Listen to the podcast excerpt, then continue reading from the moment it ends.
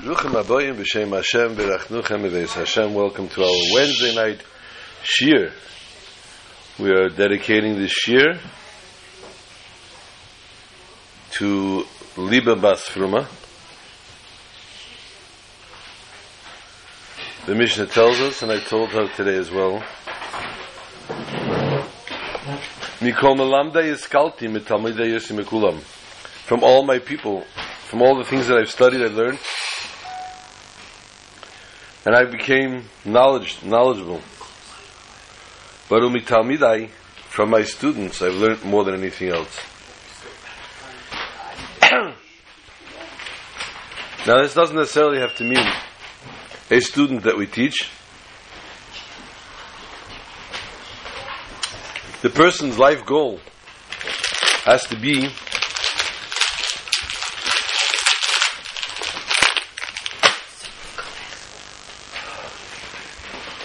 person's life goal has to be to constantly be learning.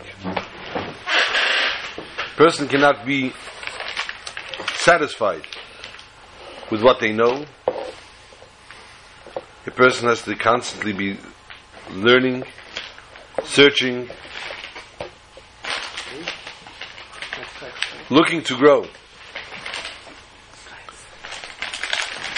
And a typical example of how this works is whenever we go out, wherever it may be, whomever we may speak to,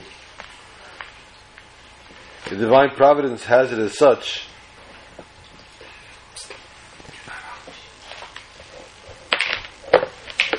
that a person spoke to that person, then the person needs to figure out what did I learn from this conversation. And oftentimes people come to me, they speak some, they discuss something with me, or if someone asks a question or, asks, or wants to discuss a problem or an issue, I learn from the books that I've learned and from the stories that I've been told as a child.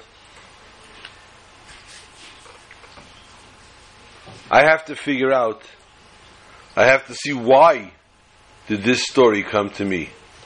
Why did this situation, why was this question asked to me? And how do I how does it affect me directly?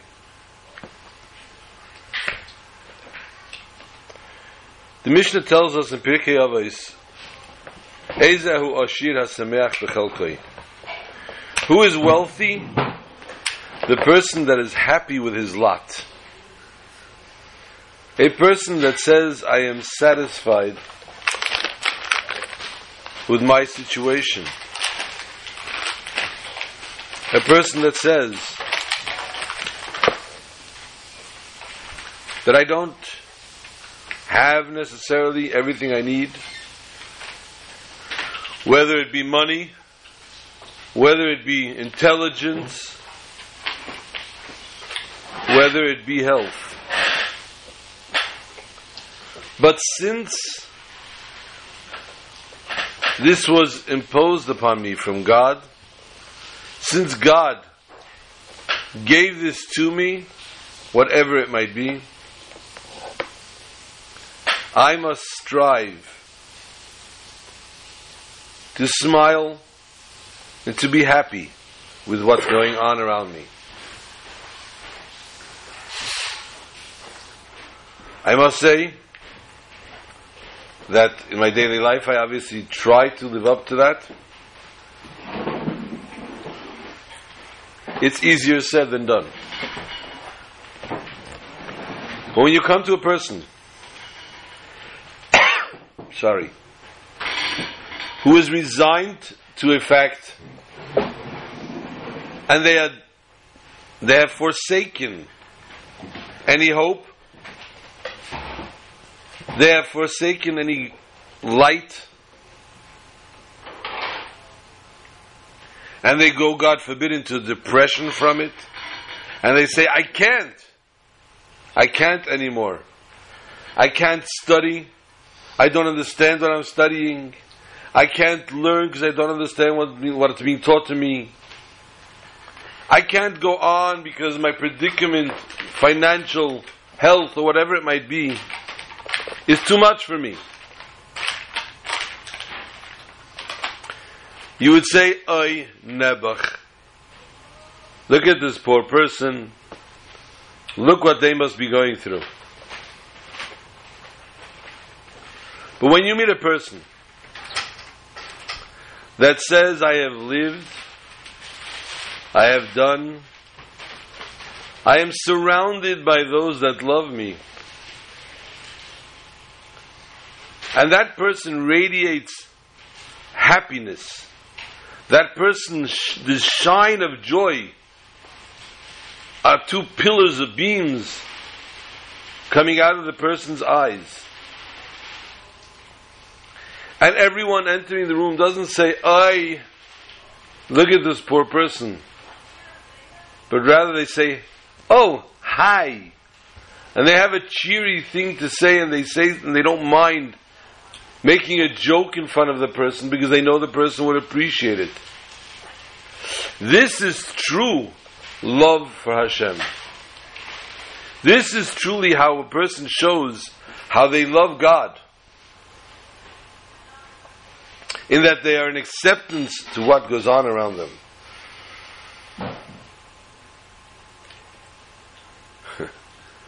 we need to deal sometimes with a predicament, with something that happens. They tell a story of Izzy in London. He had a restaurant. And at the end of the year, the VAT, the VAT, came to audit him, to look at his numbers that he produced. And the man says to him, I'm in shock. According to your report, for your annual, annual report,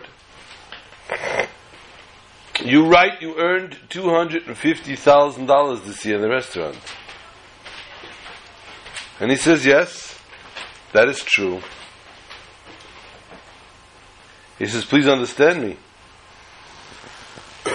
I'm a workaholic. And I work very, very hard.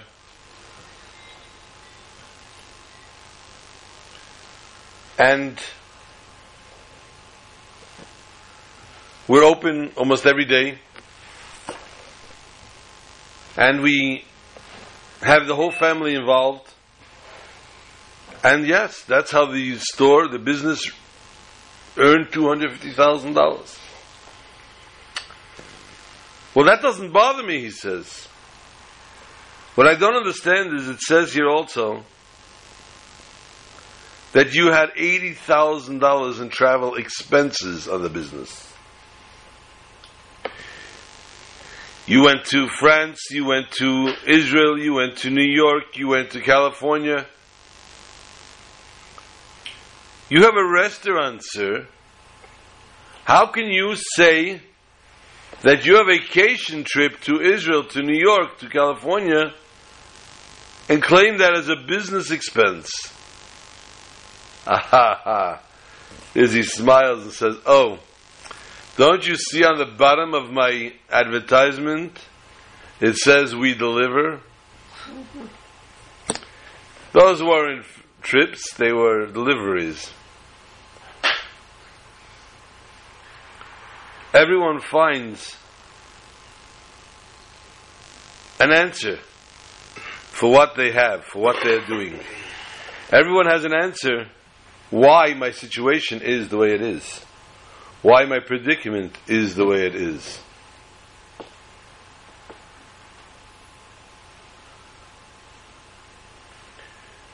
We begin this week's Parsha, Pasha's Vayero. And in Pasha's Vayero, it tells us that Abraham, our father Abraham, was sitting in front of his tent and he was in pain on the third day after his circumcision. And Hashem came to visit him.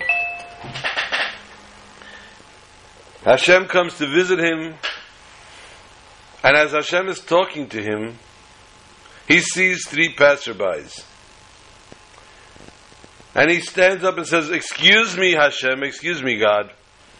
I need to go greet my guests. The Torah tells us that from here we learn a lesson hospitality, greeting guests, is even greater than, gre- than greeting God.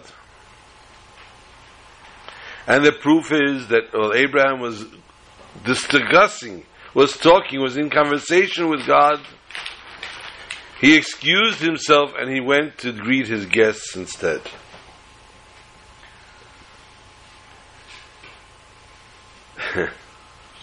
Honestly, folks, how many people are having a conversation with God and they get up to go greet a guest? God? But on the flip side, the same Torah portion teaches us that God comes again to Abraham and tells him, Please take your son to, and bring him on an altar.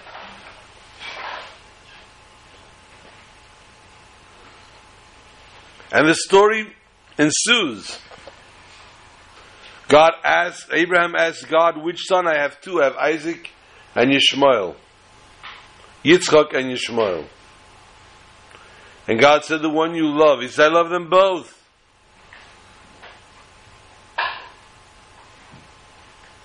But said, your only son.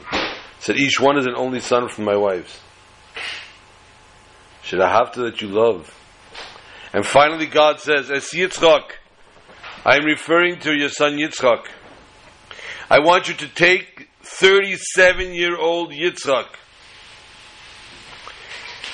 I want you to take him and bring him up on an altar. I want you to bring him on a mizbeach. I want to, you to turn him into a sacrifice to me.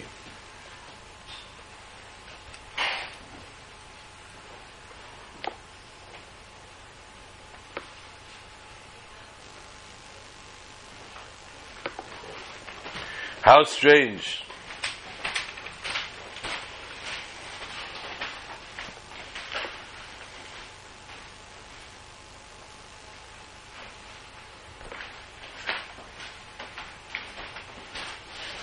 How strange could this be? God is asking Abraham to take his only son and to bring him as a sacrifice. Allow us to enlighten you in the history. Abraham was 99 years old, and his wife Sarah and himself had no children. But yet, he has a bris at 99 years old and is blessed with a son, Yitzchak. And God says that this Yitzchak, which means to laugh, why will he laugh? He will laugh at all those scoffers and all the people that said, Abraham, you worked so hard on bringing godliness into the world, but you have no one to continue your work.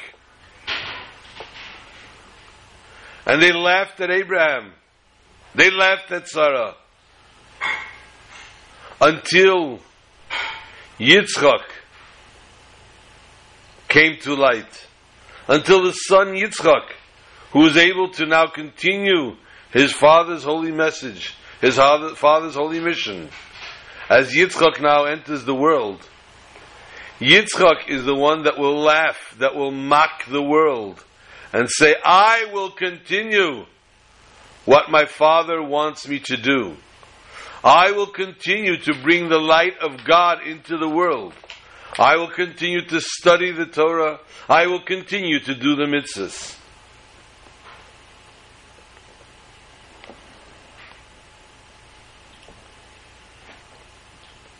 And now all of a sudden, God says, take that child and bring him as a sacrifice. Tie him to the altar and slaughter him like an animal. How strange could this be? This was the tenth test that God put Abraham through. Abraham was tested with ten different tests to see about his loyalty, his faithfulness to God. How devoted is he really to the Word of God? This was the tenth of the tests. And the Talmud tells us, for those of you keeping score at home, the tractate Sanhedrin, Peites Amud Beis, 82, 89, side 2. And the Gemara tells us that the fact that God told Abraham, Kach no es bincha, please take your child, a form of a request, shows us that God meant to say the following. Nisisicho bekama nisyoinois. V'yamadato bekulan, says the Gemara. I have tested you with several ways, and you overcame each one. Says the Almighty to Abraham, Amadli, stand up for me. Benisoya in the with this test. That no one should say, Ein mamash birishonim, that the first ones were nothing. In other words, let us scrutinize what the Gemara is saying.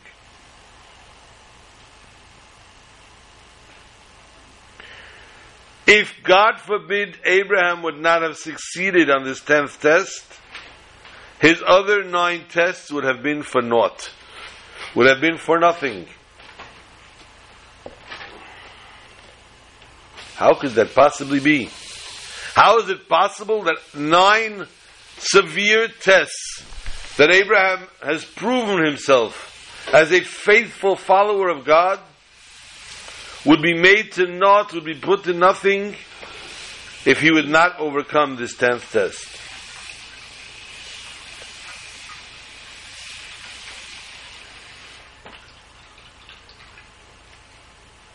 What could it possibly mean? That the self sacrifice, the abnegation, is not so much by the other tests as it was by the Akedah, where Abraham was asked to sacrifice his son.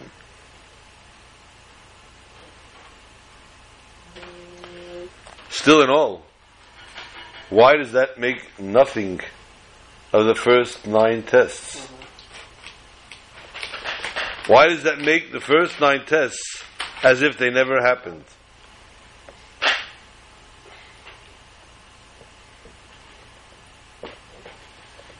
Another thing, the test of the Akedah was quite a severe test.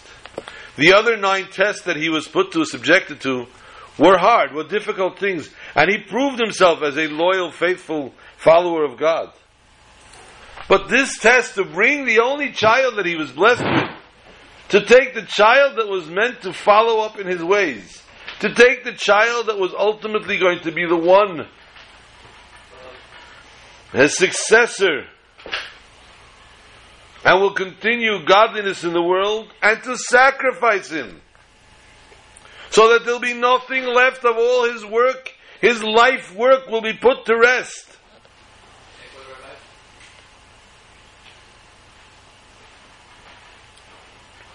This is a much harder test than the others. In general, this entire episode, which the Torah tells us about the Akedah of the bringing of Isaac onto the altar, Yitzchak onto the altar.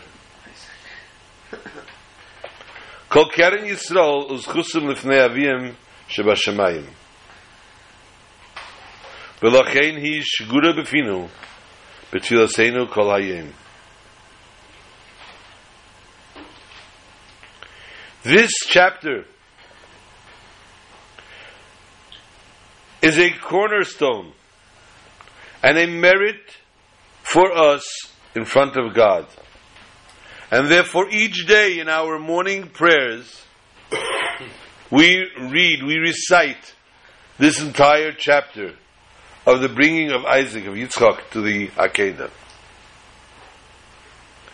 So we have therefore the question. I personally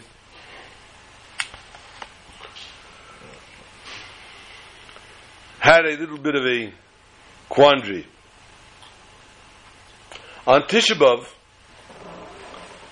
the day that we mourn the destruction of the two temples, at night we read a Megillah called Eicha, and by day there's a pamphlet called Kinos, lamenting. And there are many things that we lament over for the course of the thousands of years that the Jews have been subjugated and punished and, tri- and put through trials and tribulations. However, these are things that happened in the time of the temple and the time of the destruction of the temple, etc. The Rebbes of today's generation the Bobover, the Nitra, etc.,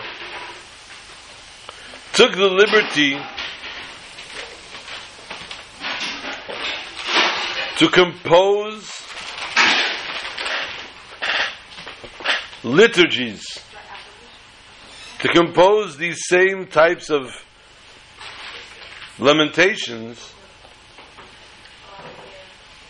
But instead of talking about the time of the temple, in time of the Inquisition, which was thousands of years ago,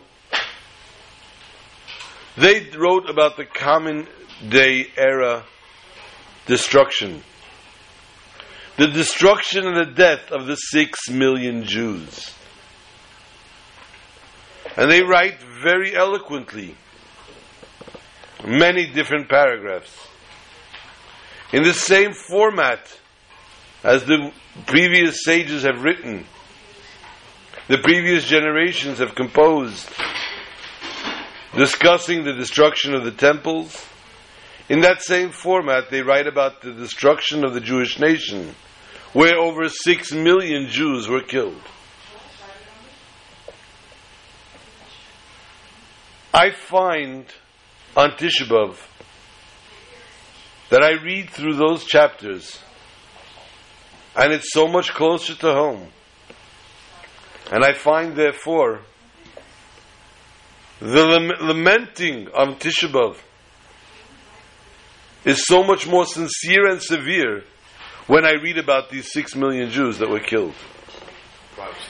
So the question, therefore, becomes why talk about the sacrifice, the abnegation of Abraham, where he had to try to, where he was told to bring up Isaac Yitzchak as a korban, as a sacrifice.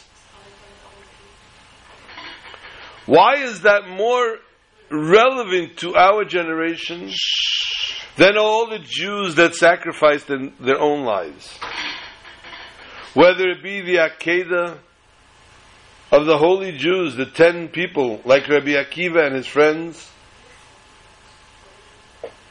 or each and every generation has its own major abnegation and self-sacrifice that Jews put up. And especially when it comes to Avram Avinu, what was so great that Abraham brought Yitzchak to the Akedah? God told him to do so. How would he say to God, no? So by doing it, he did it because God commanded him directly. If God commanded directly to him, obviously he said yes. But look at the other people. Look at the people in the Holocaust.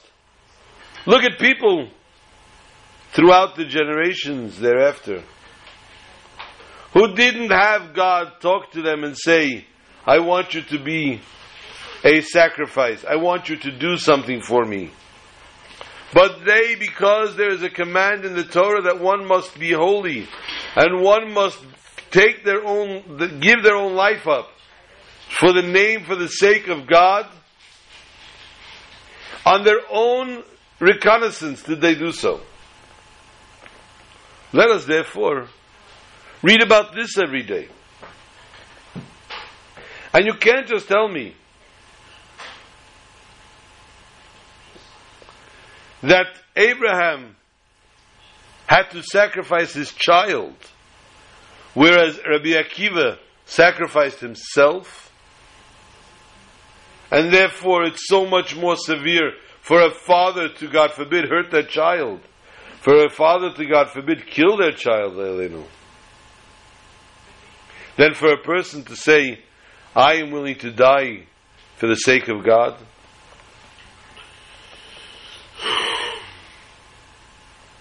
Because in the many generations thereafter, the test that Chana and her seven sons stood through,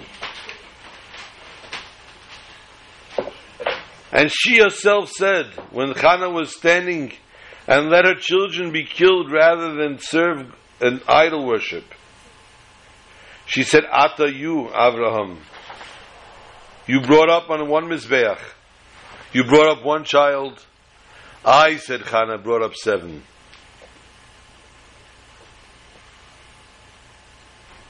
And also at the time, Rahman al-Islam, where the Jews in the Inquisition were told to convert,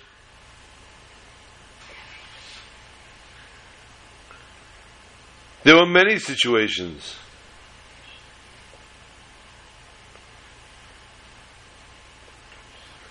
That Jews not only sacrificed themselves, but sacrificed their children and would not let their children, God forbid, do idol worship. She was doing a little depressing.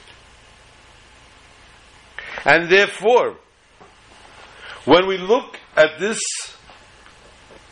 phenomenon of Abraham sacrificing his son,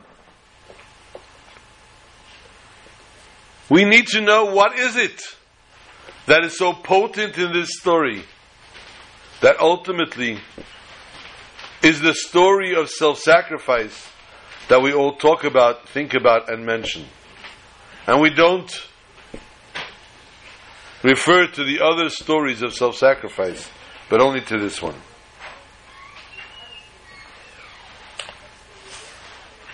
The Baal Shem Tov was the first teacher of Hasidus.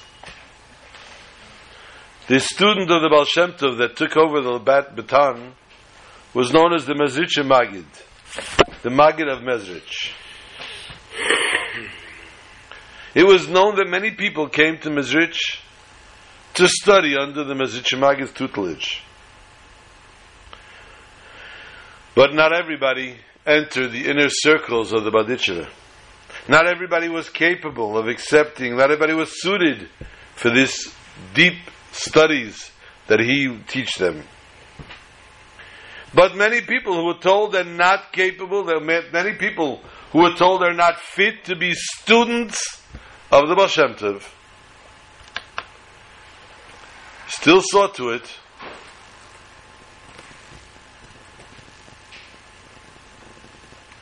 that they stuck around, still saw to it that they stayed in Mezrich. Why? What did they accomplish? They wanted to be of service. They wanted to be considered disciples, and they're doing a service to the Magid, to his students.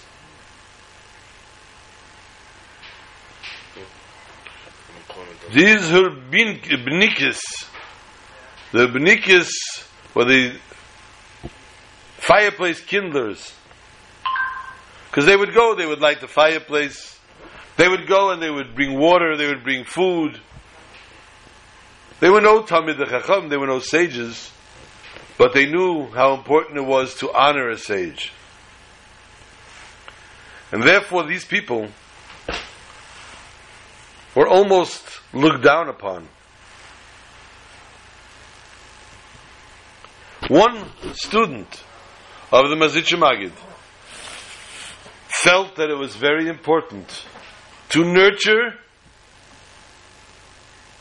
and to encourage these fire stalkers,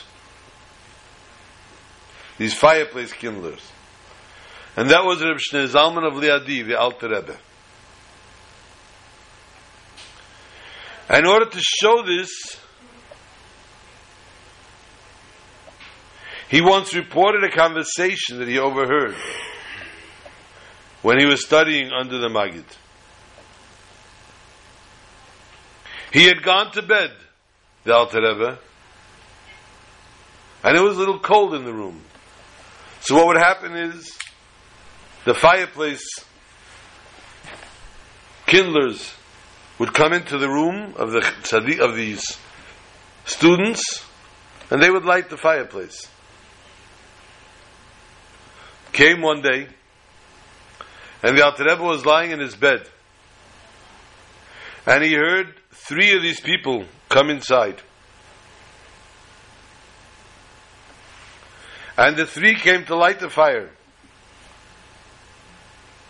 And one of them finally asked to the other two, What's so remarkable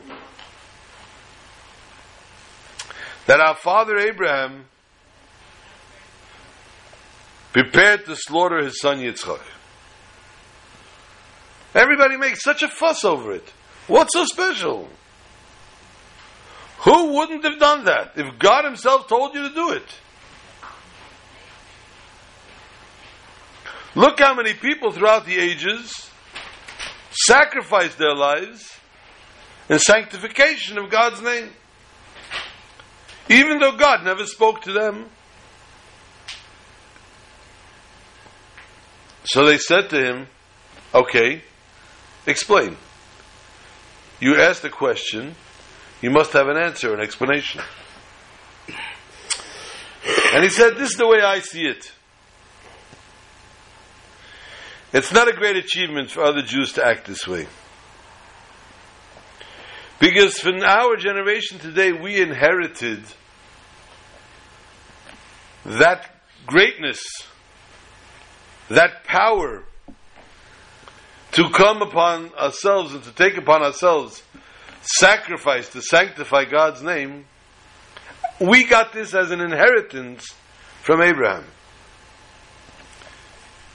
However, Abraham himself, he was a son of Terach.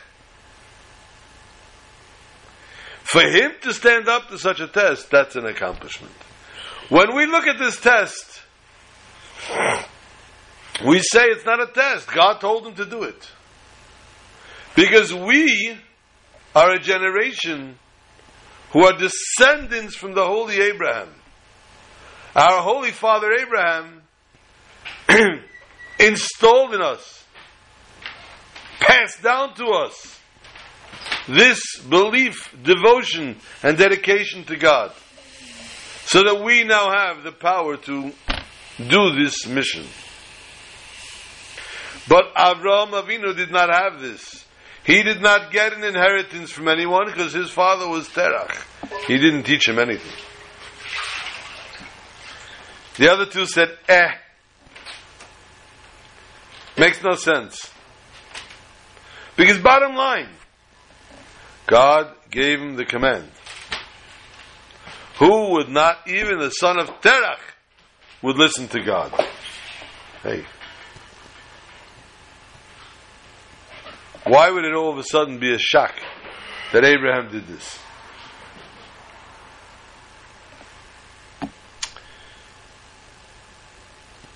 If there's anything remarkable about Abraham, he says, it's the fact that he was the son of Terach. And not that he was the son of Terach and he believed in God and he went to bring his, his son for a sacrifice. But as the son of Terach, at the age of three, the young age of three, he already re- recognized and accepted God. Once he came to this recognition,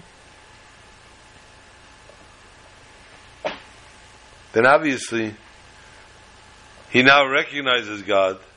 He now respects, reveres, and follows God. So if God comes to him and tells him to do something, he's going to do it. So the fact that God told him to do this, to bring his son of Yitzchak on the altar, that wasn't so great. The greatness of Avram was At three years old, he began to recognize God. At three years old, he began to say, I have to follow God. And this foundation of belief that took place when he was three years old is what ultimately gave him the strength to listen to God now as well. Second man therefore said, and therefore I propose an explanation. The wonder in Abraham's eagerness to act this way, we see that when Avram Avinu was told to bring up the sacrifice of Yitzchak, he came the very next morning and he saddled his donkey himself and he journeyed to bring Yitzchak to the Har HaMoriah. He didn't get up late. He didn't oversleep. And he didn't say, I'll do it tomorrow or the day after. But immediately the next day. After all, knowing that he's going to kill his son, he should have spent some time now, quality time, bonding. But he didn't. God didn't say, I want you to take your son tomorrow. God didn't say, I want you to wake up early in the morning tomorrow and saddle your own donkey. But yet, that's what he did. The third man said, eh, also unimpressed. How so? I'm unimpressed because the fact is God told him. If he was such a great believer, he would not have waited till the next morning. He would have done it right there middle of the night. So what is the uniqueness of Abraham? That he had the obedience and he said, the Torah itself indicates what really was remarkable here. The Pasuk says, from me. These last two words, mimeni, they seem redundant. Until we realize the Torah is telling us after the episode of tying his son to the altar, Abraham's joy was not so great until God told him that in saving your child from me, he realized at that point he was fulfilling another mitzvah.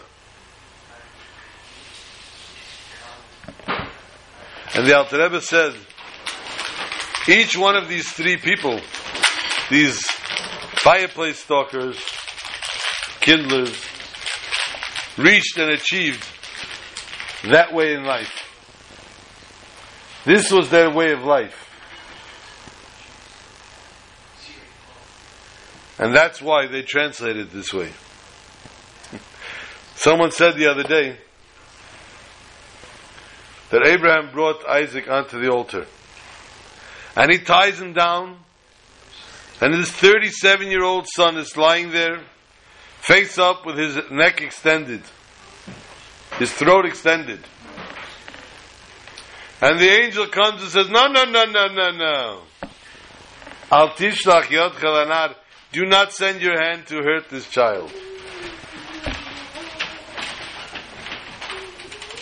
So Abraham says, Okay, I won't kill him. At least let me make him bleed. So I feel I did something. Who said that? Yeah, Avraham Avinu. So God said, No. Al tasle me'uma. Don't make any kind of wound. So he said, let me give him a little punch to make him a black and blue mark at least. He said, nothing doing. But he needed to do something to, to Yitzchak to show that he actually did something. So in the next week's Parsha, we see what he did. He found Yitzchak a wife. Ouch. Okay. He found a mother-in-law. Well, um, no, it was a lousy joke actually, but that was it was a joke. Self-sacrifice. For a Jew to achieve self-sacrifice, it's a big thing. For a Jew to reach, to attain the level of self-sacrifice, whether you're a fire chief and you're giving up so many things by being a Jew,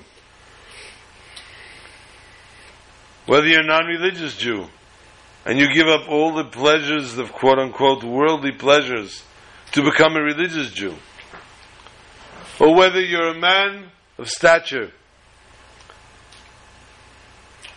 but knowing that you did not have a bris, you see to it to arrange, not at an eighth day anymore, at 20, at 30, at 40 years old, to have a bris. This is sacrifice, self sacrifice of a Jew. Every Jew wants to reach such a level, such a moment where he does or she does something that's true sacrifice for God. The story is told of a king that went hunting with his posse, with his entourage. And there was a wild boar running. And the king was an expert horseman. And he was in hot pursuit of this boar. And he threw one sword, another, and whatever, a spear, and he missed, and he missed the second time, and they kept running and running. He outran his entire entourage, as did the boar. And when the boar finally got away from him, in disappointment, he turned around to at least hear some encouragement from his entourage saying that you did was a valiant try. Much to his dismay, there was nobody there. He outran and lost his entire entourage. He knew he was in trouble. It was cold. There was snow on the ground. And he was all alone. The first thing he did was take off his coat and turn it inside out. The inside of the coat didn't look so royal, so regal. So nobody would necessarily realize that he was the king. Because now he has no guards with him. And began to ride around and ride around looking for a place to spend the night. And the cold started to settle. His legs were frozen. His hands were numb. He was pretty much in despair. And suddenly in the distance, he saw a shed that shed light. Haha. And he approached the shed and he looked in the window. and there sat a little old man, a Jew, and his wife next to him on the bed sleeping. And the old man sat by the fire with some kind of book and he was reading.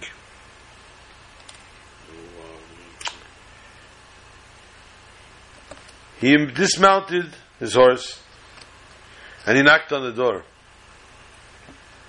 And the man opened the door and said, If you're a thief, if you're a robber, you came to the wrong house. I have nothing for you to steal.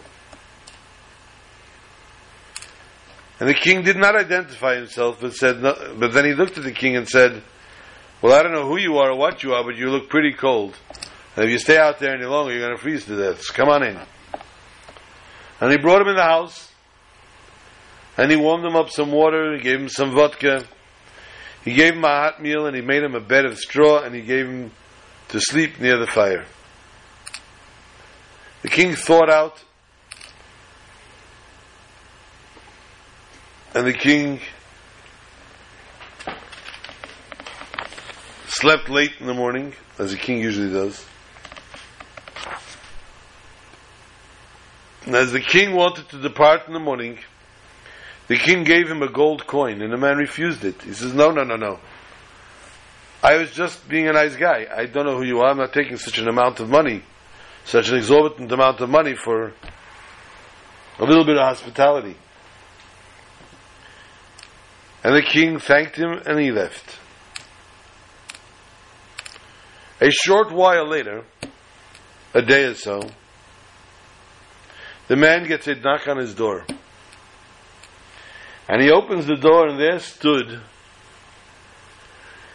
a general in the king's army in his full setup, get up, whatever you want to call it. His big hat. And the general, as he stands, he looks at the general, he sees behind the general an entire entourage with the king's wagon. and the general says to him, The king ordered that you come to his palace. Our poor woodchopper had no idea what the king could possibly want from him. But if the king summons, you have no choice. They said, Put on your best clothing, we're going. And so the Jew mounted the wagon and he was brought into the palace. And there sat the king in all his royalty with his crown and his robe, etc. And the king addressed him and said, Eliezer, I have been watching you. I have been observing you.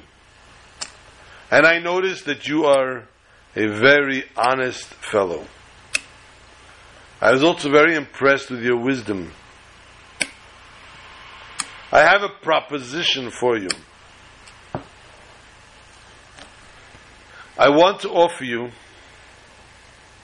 a new home here on the palace gardens, on the, pal- the palace grounds.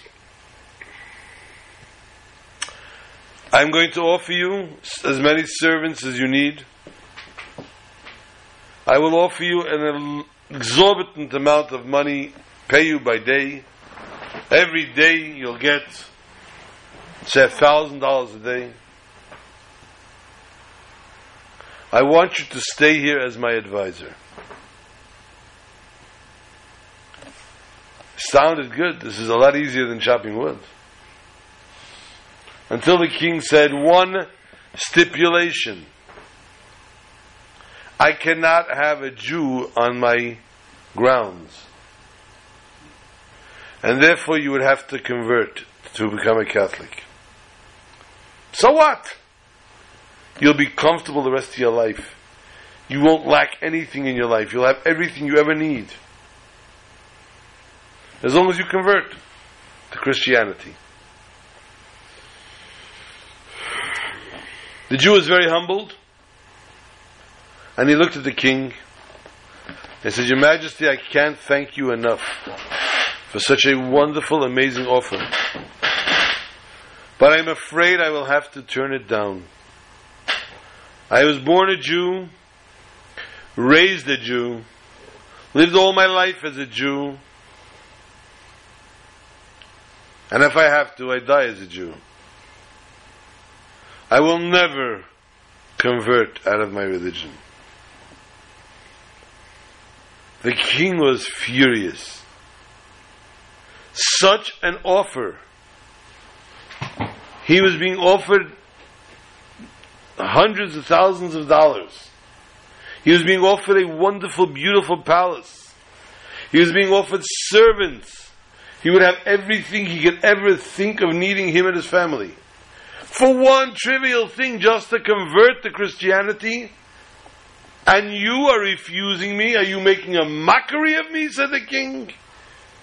And the king was so angry, he clapped his hands three times And out of nowhere appeared three henchmen, covered head to toe in black, black masks on their faces. And immediately one of the henchmen brought out a block and placed it in front of the Jew. The second henchman grabbed the Jew and smacked him down on top of the block, extending his neck, his throat. And the third one had the sword, ready to decapitate, to make this man a head shorter. The king said one more time, There's no reverse course. Don't make me do this to you. Please just accept it and convert so I'll have, I will treat you royal. You will have everything you ever need. And the Jew answered only one thing. Shema Yisrael Hashem Elokeinu Hashem Echad. Hear, O Israel, God is one. God is our God. God is one. Implying that he was lying there, prepared to die, to sanctify the name of God. And as soon as he said that, he expected for his head to roll off his shoulders. He expected for the sword to come down and it would be over. But instead, the king claps his hand, asks the guards to release him. This dead man is now standing in front of the king. For he's surely dead. They surely cut his head off. And the king started to smile and say, Tell me, do you not recognize me? And he looks at the king and he's trembling and says, No. And the king removes his crown, removes his royal robes. Everybody was in shock. The king never took off his crown. And he said, Now do you recognize me? And the Jew fell to his feet and said, Your Majesty, I'm so sorry. Had I known it was Maj- His Majesty, I would never have treated you so poorly in my house. And he said, No, you didn't treat me poorly, you treated me wonderfully.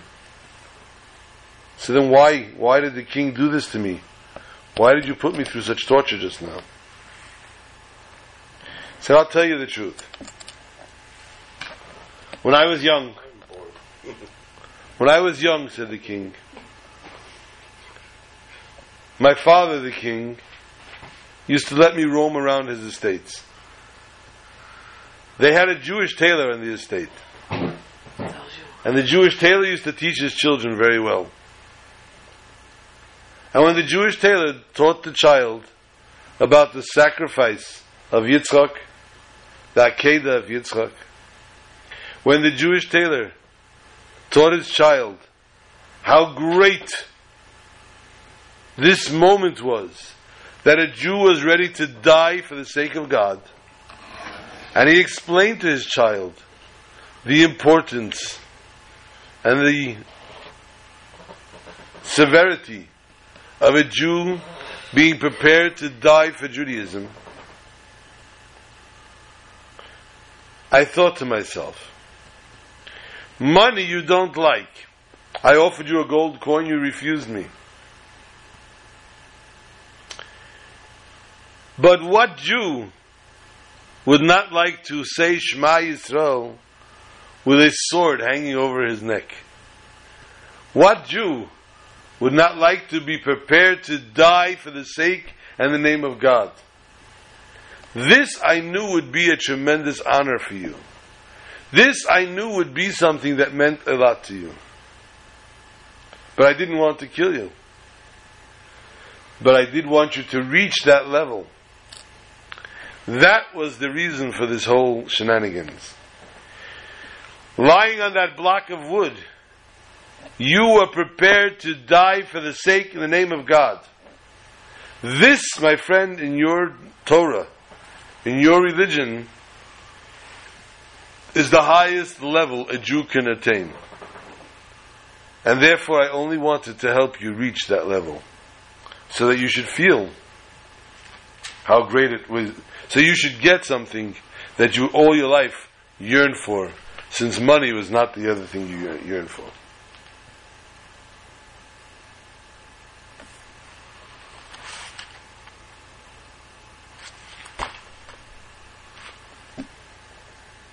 Parsha begins, as we said before, "Vayere love Hashem Hashem b'leini.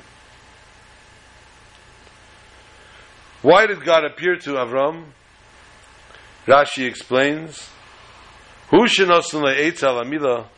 Since God recommended he does the circumcision, therefore he came to reveal himself to him. We know there's a generalization. B'seifon, b'seifon. The beginning and the end of any given Jewish subject has to be bound together. In the beginning of the Parsha it says, "Vaya- Vayera elav Hashem, God appears to him, and the Parsha ends off the name of the different children, and Ve'es Ma'acho is the last word of the Parsha. The beginning of our portion of Torah tells us of the revelation of God to Avram Avinu. He reveals himself because of the bris milah that he went through. But this revelation was not only to Avram, as he was at such a high level for himself. It was in Eloine Mamre, an entire settlement.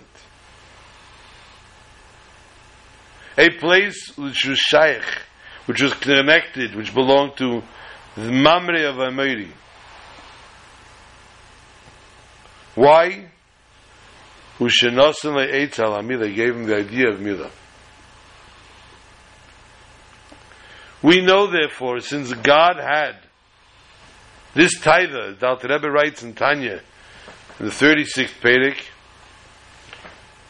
Ava HaKadosh Baruch Hu God had a yearning to make a dwelling place here on this world, and therefore the Milah of Avram was a revelation through this that comes in a way that a physical creation becomes connected to God. And this physical being is in a place where there's no Jews. So too in the future, when Mashiach will come, not only Bnei Yisrael will serve God, but Yisakin and Selim Kuli, Lavoidus Hashem B'Yachad. The Rambam Maimonides tells us that the entire world will serve God. This is therefore the connection with the end of the Parsha. Ma'acho is an acronym. Erosh Teves. Melech al kol ha'oretz. He rules on the entire world. And therefore, the ruling of God is not within boundaries with Avram and his children alone, but rather this is something for Kol Ha'aretz Kula, for the entire world to know, for Jew and non-Jew alike, for the non-Jew to keep the seven Noahide laws, and for the Jew the 613 mitzvahs. And therefore we will ultimately come to the days of Mashiach tonight, where we will have Macho, Melech, Al Kol Haaretz, and Mol Haaretz Deas Hashem, Kamayim Layom Echasim, and the Almighty will reveal Himself and fill the entire world. And every living creature will find its reason, will find why it was created, how it has to serve God, and how peace, tranquility, and serenity will rule the world. And therefore, we want to bless, as we dedicated tonight, to Liba Bas Fruma. We want to bless her with long life, with peace, tranquility, serenity, longevity, with everything that she wishes upon herself. And that it should be also transmitted to her children, to her daughters, to her sons, sons in law, daughters in law, And may the merit of her strength, of her power, bring her through and carry her through all the trials and tribulations. And bring us through, as we will learn from her, how to behave as good Jews. Shabbat Shalom to all.